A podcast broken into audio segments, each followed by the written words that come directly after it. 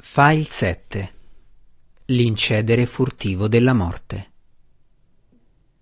Le guardie folletto si tuffarono lateralmente mentre il possente Ulgulu passava con violenza attraverso la tenda e usciva dal complesso della grotta. L'aria aperta e frizzante della gelida notte montana risultò gradevole allo spirito infausto, ancor più quando Ulgulu pensò al compito che lo attendeva – Guardò la scimitarra che Tefanis aveva consegnato. L'arma finemente realizzata sembrava piccola nell'enorme mano dalla pelle scura di Ulgulu. Ulgulu lasciò inconsapevolmente cadere l'arma per terra. Non voleva usarla stanotte. Lo spirito infausto voleva usare le proprie armi fatali, artigli e denti, per assaporare le vittime e divorare la loro essenza vitale in modo da poter divenire più forte. Ulgulu era una creatura intelligente, tuttavia, e la sua razionalità prevalse sui bassi istinti che desideravano talmente il sapore del sangue. C'era uno scopo nel lavoro di questa notte, un metodo che prometteva vantaggi maggiori e l'eliminazione della minaccia estremamente reale rappresentata dall'inaspettata comparsa dell'elfo scuro. Con un ringhio gutturale, una piccola protesta da parte degli spregevoli impulsi di Ulgulu, lo spirito infausto afferrò nuovamente la scimitarra e scese saltellando lungo il fianco della montagna, coprendo lunghe distanze a ogni passo. L'essere bestiale si fermò sul bordo di un precipizio, dove un unico stretto sentiero scendeva serpeggiando lungo il ripido bordo dell'abisso. Avrebbe impiegato molti minuti per scendere lungo il pericoloso sentiero, ma Ulgulu aveva fame la consapevolezza di Ulgulu si ripiegò su se stessa, concentrandosi su quel punto del suo essere che fluttuava d'energia magica. Lui non era una creatura del piano materiale e le creature extraplanari recavano inevitabilmente in sé poteri che sarebbero sembrati magici alle creature del piano che li ospitava. Gli occhi di Ulgulu brillarono di luce arancione per l'eccitazione quando emerse dal proprio stato di trance appena qualche attimo dopo. Sbirciò giù dalla rupe, visualizzando un punto sul terreno piatto che si trovava più in basso a circa 400 metri di distanza. Davanti a Ulgulu apparve una porta multicolore, scintillante, sospesa nell'aria al di là dell'orlo del precipizio. La sua risata risuonò più simile a un ruggito e Ulgulu aprì la porta e trovò, appena varcata la soglia, il punto che aveva visualizzato. L'attraversò, girando intorno alla distanza materiale che lo separava dal fondo del precipizio con un unico passo tridimensionale. Ulgulu corse avanti, giù per la montagna e verso il villaggio umano. Corse entusiasticamente per mettere in moto gli ingranaggi del suo piano crudele. Mentre lo spirito infausto si avvicinava ai pendii più bassi della montagna, trovò nuovamente quell'angolo magico della sua mente. I passi di Ulgulu rallentarono, poi la creatura si fermò del tutto, sobbalzando spasmodicamente e gorgogliando in modo indecifrabile. Le sue ossa si fusero insieme, producendo degli scoppi, la pelle si strappò e si riformò, scurendosi fino a diventare quasi nera. Quando Ulgulu riprese il proprio cammino, i suoi passi, i passi di un altro elfo scuro, non erano più così lunghi. Quella sera Bartholomew Thistledown sedeva con suo padre, Marche, e il figlio maggiore nella cucina della fattoria solitaria alla periferia occidentale di Maldobar.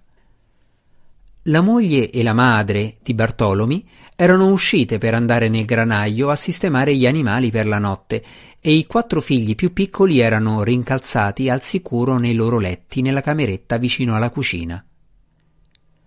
In una notte normale il resto della famiglia Thistledown, tutte e tre le generazioni, si sarebbe a sua volta trovato a russare comodamente nei propri letti, ma Bartolomi temeva che sarebbero trascorse molte notti prima che la tranquilla fattoria ritornasse a una parvenza di normalità.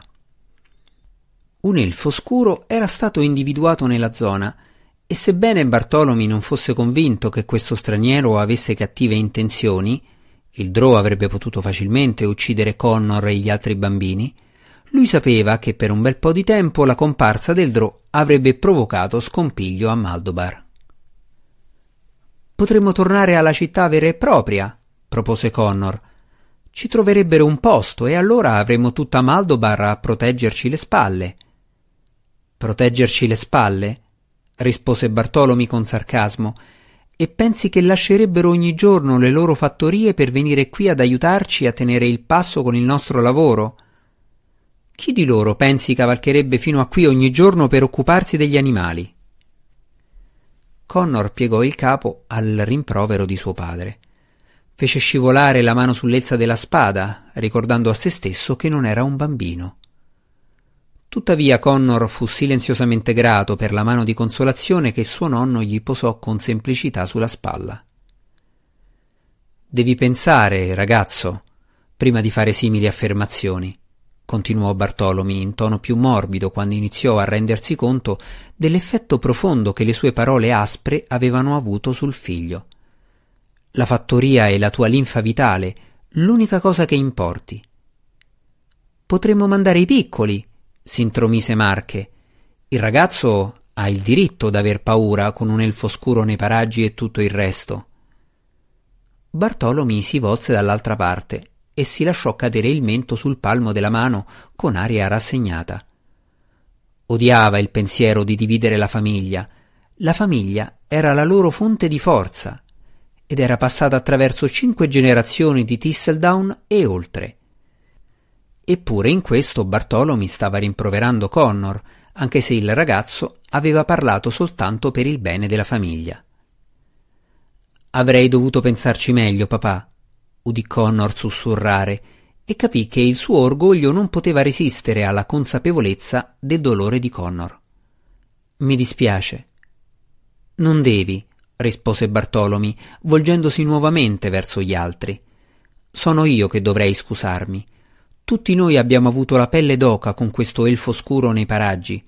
Hai ragione a pensarla così, Connor. Qui siamo troppo isolati per essere al sicuro. Come risposta giunse un secco rumore di legno che si spaccava e un grido soffocato proveniente dall'esterno della casa, dal granaio. In quell'unico orribile momento Bartolomeo Thistledown capì che sarebbe dovuto giungere a questa decisione prima, quando la luce rivelatrice del giorno offriva ancora alla sua famiglia una certa protezione. Connor reagì per primo, correndo alla porta e aprendola di scatto.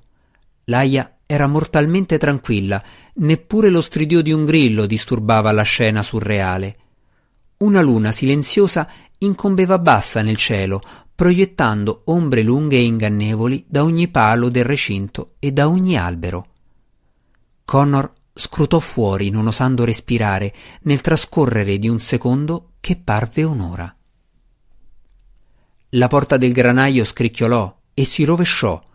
Un elfo oscuro uscì nel cortile della fattoria. Connor chiuse la porta e vi si appoggiò contro. Aveva bisogno del suo tangibile sostegno. Mamma, sussurrò verso i volti sbalorditi del padre e del nonno. Drò. I più anziani uomini Thistledown esitarono, le loro menti vorticanti in preda al tumulto di mille orribili pensieri. Balzarono simultaneamente dai loro posti, Bartolomei per prendere un'arma e Marche per dirigersi verso Connor e la porta. La loro azione improvvisa liberò Connor dalla sua paralisi. Estrasse la spada dalla cintola e aprì la porta facendola oscillare con l'intenzione di correre fuori ad affrontare l'intruso. Un unico balzo delle sue possenti gambe aveva portato Ulgulu direttamente alla porta della fattoria. Connor si lanciò alla carica oltre la soglia, ciecamente, e andò a urtare contro la creatura, che non sembrava altro che un esile drò, e rimbalzò attonito in cucina. Prima che uno degli uomini potesse reagire, la scimitarra calò sulla testa di Connor, manovrata da tutta la forza dello spirito infausto, spaccando quasi a metà il giovane. Ulgulu avanzò in cucina senza impedimenti, vide il vecchio, il minore dei nemici restanti, che tentava di raggiungerlo e fece appello alla sua natura magica per sconfiggere l'attacco. Un'ondata d'emozione trasmessa sommerse Mark e Thistledown, un'ondata di disperazione e di terrore così grande che lui non poté contrastarla. La sua bocca grinzosa si aprì di scatto in un urlo silenzioso e lui barcollò all'indietro andando a sbattere contro una parete e stringendosi inutilmente il petto. La carica di Bartolomei Thistledown recava dietro di sé il peso di una rabbia sfrenata. L'agricoltore ringhiò e ansò suoni incomprensibili mentre abbassava il forcone per conficcarlo nell'intruso che aveva assassinato suo figlio. L'esile struttura fittizia che conteneva lo spirito infausto non diminuiva la forza gigantesca di Ulgulu. Mentre le punte del forcone percorrevano gli ultimi centimetri verso il petto della creatura, Ulgulu abbassò un'unica mano sull'asta dell'arma. Bartolomi si bloccò, mentre l'estremità del manico del forcone si conficcava profondamente nel suo stomaco, togliendogli il fiato. Ulgulu alzò rapidamente il braccio, sollevando direttamente da terra Bartolomi e sbattendo la testa dell'agricoltore contro una trave del soffitto con forza sufficiente a spezzargli il collo. Lo spirito infausto lanciò con disinvoltura Bartolomi e la sua misera arma attraverso la cucina e camminò sopra al vecchio. Forse Marche lo vide arrivare, forse il vecchio era troppo lacerato dal dolore e dall'angoscia per rendersi conto di ciò che stava accadendo nella stanza. Ulgulu andò verso di lui e gli aprì del tutto la bocca. Voleva divorare il vecchio, banchettare con la sua forza vitale come aveva fatto con la donna più giovane fuori nel granaio. Ulgulu si era rammaricato delle proprie azioni nel granaio non appena l'estasi dell'uccisione era svanita. Ancora una volta la razionalità dello spirito infausto subentrò alle sue infime pulsioni. Con un ringhio di frustrazione, Ulgulu affondò la scimitarra nel petto di Marche, ponendo fine al dolore del vecchio. Ulgulu si guardò intorno, esaminando il proprio raccapricciante operato, rimpiangendo di non aver banchettato con i forti giovani agricoltori, ma ricordando a se stesso i maggiori vantaggi che le sue azioni di stanotte avrebbero arrecato. Un pianto confuso lo portò nella stanza laterale dove dormivano i bambini. Il giorno dopo Drist scese dalle montagne a titolo di prova. Il polso, dove lo spiritello l'aveva pugnalato, gli palpitava, ma la ferita era pulita e Drist confidava nella guarigione. Si acquattò nella boscaglia sul fianco della collina dietro alla fattoria Thistledown, pronto a tentare un altro incontro con i bambini. Drist aveva visto troppo della comunità umana e aveva trascorso troppo tempo da solo per rinunciare. Era qui che lui aveva intenzione di trovare casa, se fosse riuscito a superare le ovvie barriere di pregiudizi, personificate più acutamente dall'omaccione con i cani ringhianti. Dalla postazione in cui si trovava, Drist non poteva vedere la porta del granaio distrutta e nella fattoria tutto sembrava a posto nel bagliore che precedeva l'alba. Gli agricoltori non uscirono con il sole, tuttavia, mentre in precedenza erano sempre già usciti non più tardi del suo arrivo. Un gallo cantò e vari animali si mossero nell'aia, ma la casa restò silenziosa. Drist sapeva che questo era insolito, ma immaginava che l'incontro sulle montagne il giorno prima avesse spinto gli agricoltori a nascondersi. Forse la famiglia aveva abbandonato la fattoria, cercando rifugio nei più grandi gruppi di case nel villaggio vero e proprio. Quei pensieri gravarono pesantemente su Drist. Ancora una volta aveva scombussolato la vita di coloro che lo circondavano, semplicemente mostrando il proprio volto. Ricordò Blindeston, la città degli gnomi svirfenebli e il tumulto e il potenziale pericolo che la sua comparsa aveva attirato su di loro. La giornata soleggiata si illuminò, ma una gelida brezza soffiò giù dalle montagne. Ancora neppure una persona si muoveva nel cortile o all'interno dell'abitazione, per quanto poteva vedere Drist. Il Drò osservò tutto, preoccupandosi sempre più a ogni secondo che passava. Un ronzio familiare scosse Drist dalle sue riflessioni. Lui sfoderò la sua unica scimitarra e si guardò intorno. Desiderò di poter chiamare Gwenvivar, ma non era trascorso abbastanza tempo dall'ultima visita del felino. La pantera aveva bisogno di riposare nella sua dimora astrare per un altro giorno prima di avere la forza sufficiente a muoversi al fianco di Drist. Non vedendo nulla nelle immediate vicinanze, Drist si portò tra i tronchi di due grandi alberi, una posizione più difendibile contro l'accecante velocità dello spiritello. Il ronzio era scomparso un istante più tardi e lo spiritello non si vedeva da nessuna parte. Drist trascorse il resto di quella giornata muovendosi nella boscaglia, tendendo a terra fili che facevano scattare delle trappole e scavando buche poco profonde. Se lui e lo spiritello si fossero dovuti scontrare nuovamente, il Dro era deciso a cambiare il risultato finale. Le ombre che si allungavano e il cielo color cremisi a occidente riportarono l'attenzione di Drist sulla fattoria Tisseldown. All'interno della fattoria non furono accese candele per sconfiggere l'oscurità che si faceva più profonda. Driste iniziò a preoccuparsi ancora di più. Il ritorno del malvagio spiritello gli aveva ricordato ancora una volta i pericoli della regione e con la continua inattività del cortile una grave apprensione sbocciò dentro di lui, mise radici e crebbe rapidamente fino a divenire un senso di terrore. Il crepuscolo si oscurò trasformandosi in notte. La luna sorse e salì regolarmente nel cielo orientale. Tuttavia nessuna candela era accesa nell'abitazione e nessun suono giungeva dalle finestre oscurate. Driste scivolò fuori dalla boscaglia e guizzò attraverso il breve cortile posteriore.